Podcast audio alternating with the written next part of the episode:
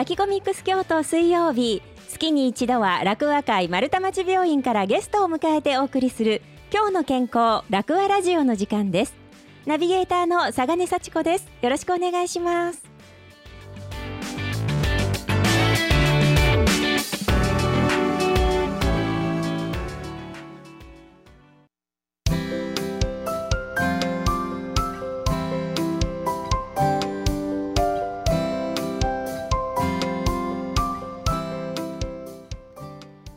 今日も楽和会丸太町病院とお電話をつなぎましてお話を伺ってまいります。今日ご出演いただきますのはこちらの方です。楽和会丸太町病院えー、整形外科そして診療副部長でいらっしゃいます牧尾聡先生です。牧尾先生今日はよろしくお願いいたします。よろしくお願いします。はい。牧尾先生あの整形外科の先生だということで今日はいろいろお話伺ってまいりますのでよろしくお願いしますはい、よろしくお願いします。はい、先生、あのすごく気になっているのが、あの圧迫骨折っていうのをよく聞くんですけれども、こちらについてお話聞いていいですか？はい、あの圧迫骨折というものは、あの背骨ですね。背骨の中でも前の方にある椎体という骨が、まあ、あの一般的な四肢の骨折と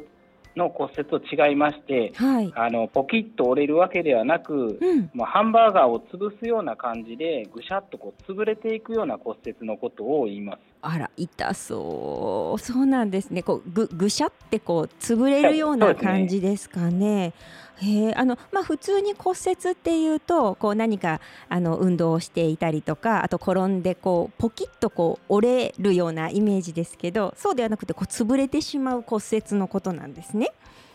あそうなんですね、あのこれはあの特に高齢者に多くて、はい、高齢者の女性に多いっていうのが特徴的で、まあ、骨粗しょう症がベースとしてあって、それによって、えー、あの軽微な力ですね、まあ、あの大体は尻餅をついてあの折れてしまう。っていうことが多いんですけど、その他にもやっぱ骨粗しょう症が重度になってくると、はい、くしゃみをしたりとか、はい、腰をくっと曲げるだけでも折れてしまうっていう結構厄介な骨折でもあります。え。ー、本当にこう些細というかちょっとした衝撃で骨折することがあるってことですね？あそうですね。あの、うん、例えばあのベッドから起き上がろうとなして腰をくっと曲げた時だけでも折れてしまうという患者さんもおられますし、えーはい、まあ、あのきっかけが思い当たることがなくいつの間にか折れてしまったっていう、まあ、あの最近コマーシャルとかでもやってるんですけどいつの間にか骨折って言って、まあ、あの知らず知らずの間に折れてしまうっていうことも起こりうる骨折ではあります。あそうなんですねじゃあなんかこう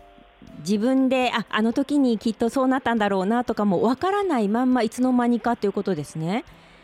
あそうです。ある日突然腰が痛くなってきて病院に来て検査をしたら実は折れてましたっていうのも結構見受けられるような骨折です。そうなんですね。じゃあ骨折してるって気がつかないことも多いかもしれないですね。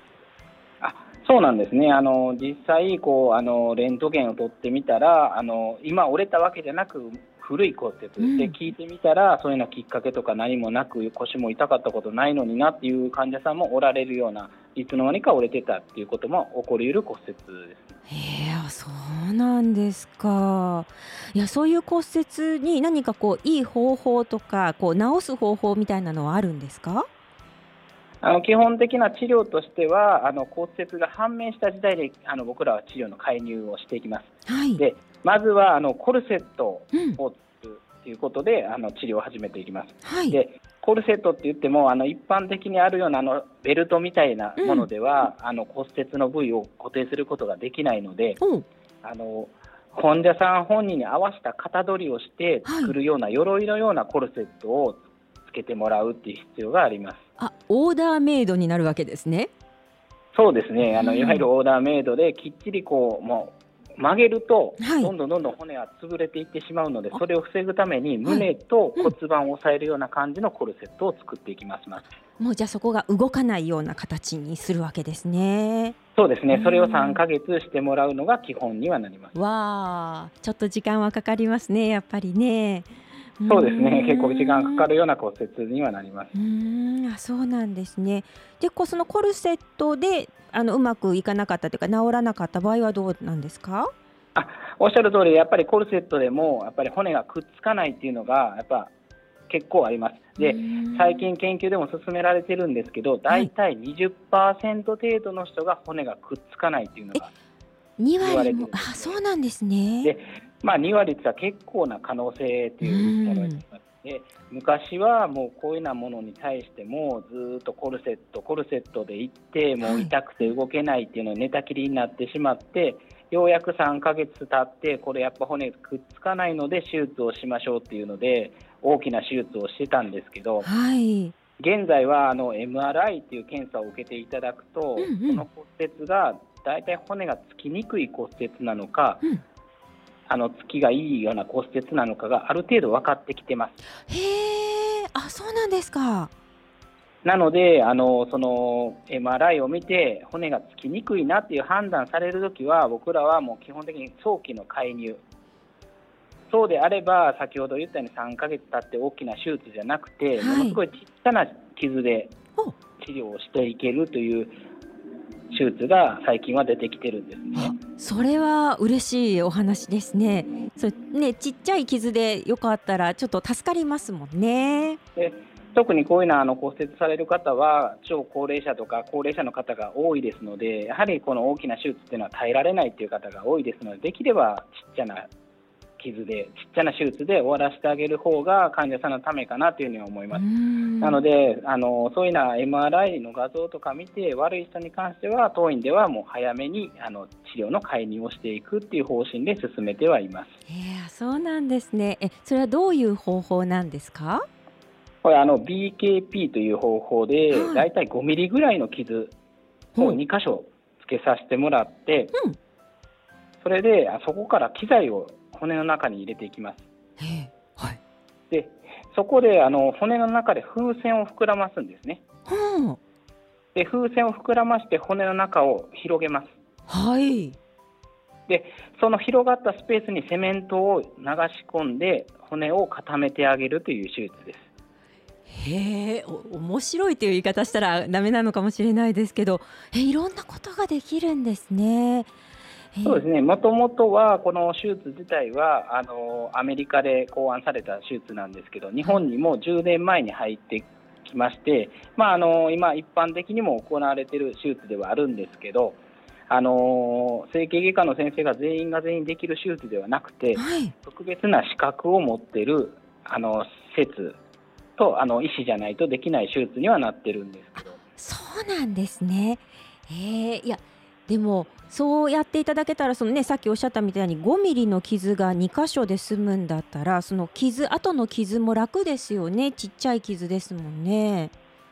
おっしゃる通りで、ほとんど筋肉も痛めないですし、うんうん、あの痛みの即効性もすごいあのありまして、翌日からもあの歩いたりとかもできるような手術にはなります。そうなんですか。へえ、なんか手術っていうともう何日も寝込んでずっと絶対安静にしておかないといけないみたいなイメージがありますけど、そうじゃないんですね。あそうですね昔の手術とかであればやっぱりそういうようなイメージですけどやはりこう傷がちっちゃいっていうのとやっぱりあの早期に行ってるっていうことでも早く早く動けるようになってるのでやっぱ寝たきり期間を作らないっていうのがやっぱり今後のあの言ったら歩行能力とかが落ちないための一番大事なことだと思います。それで早期のリハビリを始めていくっていうので、あの今はそういうな治療を行ってます。はあ、そうなんですね。やっぱりご高齢の方だとあの入院するとあのその手術の後なかなかその歩けなくてあの元通りの生活に戻るのに苦労されてるっていうようなお話もちょこちょこ聞くので、それが短いといいですよね。あ、そうですね。うん、やっぱりその早くにもう起き上がっていくっていうのが何よりも一番大事なことですので、それを目指して治療を介入しているっていうのが今の現状です。へあもちろんじゃああの先生はあのその手術っていうかその試技ができられるっていうということなんですよね？そうですね。僕もあの資格を持ってますので。ああ、すごい心強いですね。それは。へえ、B BKP ですね？はい、そうです。BKP って、あのバルーン開放プラスティという手術になるんですけど。あそうなんだ。バルーン。あさっき風船膨らますっておっしゃってましたもんね。はい、へえなるほど。そんな主義があるというお話で。あのさっきね先生このお話を始める時にその圧迫骨折っていうのはあのその骨粗しょう症の時にこうぐしゃってこう骨が崩れてみたいなお話をされてたんですけどやっぱりその骨粗しょう症だとこういう骨折が起きやすいということなんですか？あそうおっしゃる通りまずこの圧迫骨折を起こすっていうこと自体でも骨粗しょう症という診断ができます。なので、もうあのこれは切っても切り離せないような関係性があるというものだと思うんですね。そうなんですか。へえ、なんか骨粗しょう症ってなんか分かってるようで分かってないんですけど、あの骨骨が脆くなるみたいなことなんですか？あそうですね、脆くなって骨の強度が落ちてしまって簡単な力でも折れてしまうというような状態です。えこれは何か原因ってあるんですか？あやはりあのまあ、年齢が重ねていくと、やっぱ骨が脆くなっていくというのと、あの女性の方に関しては、まあ、ホルモンの関係とかで、やっぱりあの骨がどんどんどんどんやっぱ年重ねるごとに脆くなっていくっていうのがいますあそうなんですか、男性、女性でちょっと違ったりするわけなんですね。そうですね、圧倒的に女性の方が多いですね。あら、気をつけないと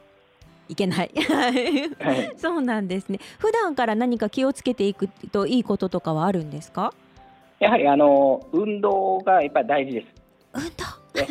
耳痛い、はい。はい、言ったらあの骨もやっぱりあの人間と一緒であの負荷がかからないと怠けてしまうんですね。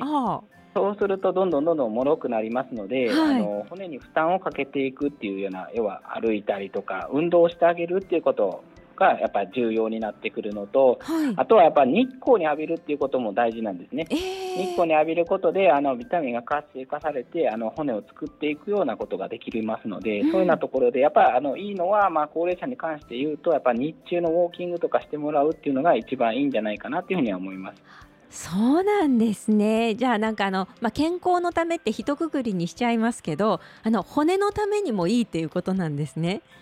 あそうですねおっしゃる通りですと思います。えー、あそっかじゃあちょっとお天気のいい日はあのお日様をこう感じながらウォーキングするっていうのがその骨粗しょう症対策にもいいっていうことですね。そうですね、べての面でいい傾向に入るかなと思います。そうか、皆さん、あの、やっぱり、あの、お天気のいい日は、ちょっと外歩きましょうですね。はい。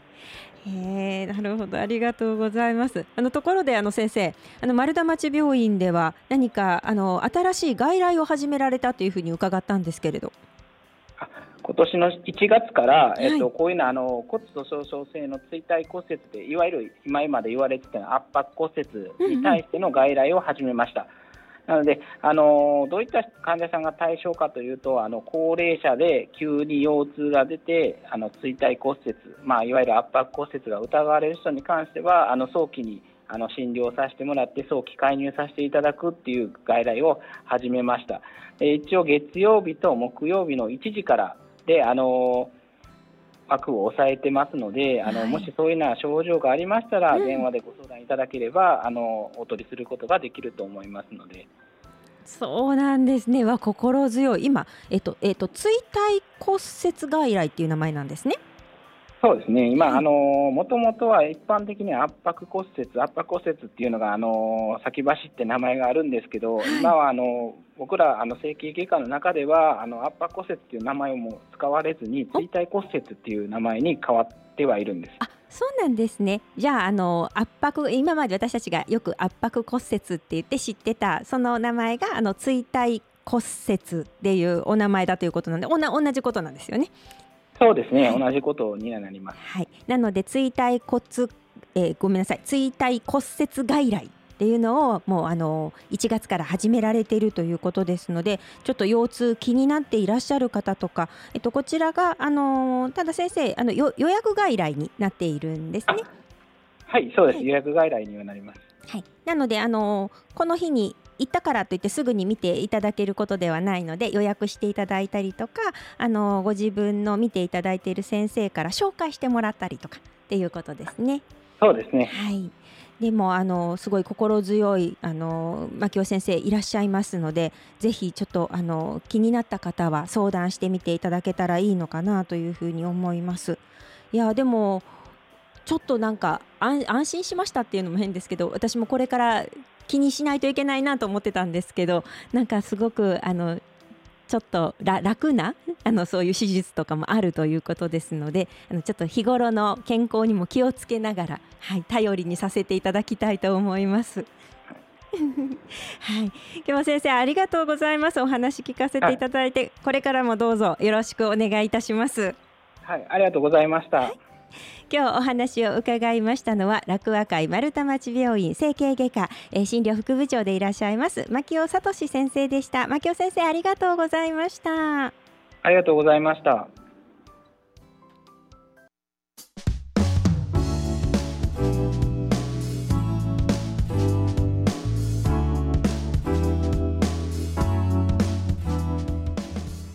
いかがでしたか？